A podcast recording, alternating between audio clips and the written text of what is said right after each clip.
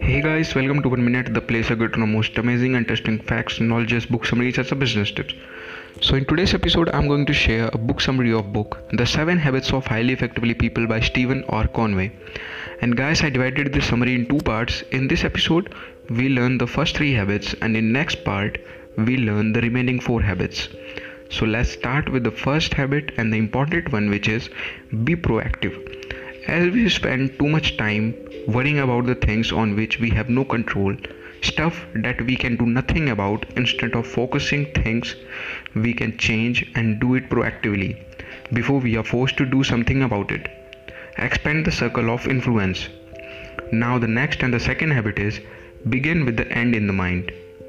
If we don't know where we want to go, how will we ever get there? Envision your future using both logic and imagination. Let it be based on principles. Write down your own missions and statements. Imagine what your friends, family, colleagues, community will tell about you in your funeral. What would you want them to say?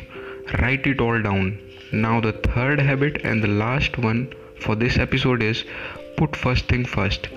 List down everything you want to do. Make sure they all fall into four categories. First, important and urgent. Second, important and not urgent. Third, not important and urgent.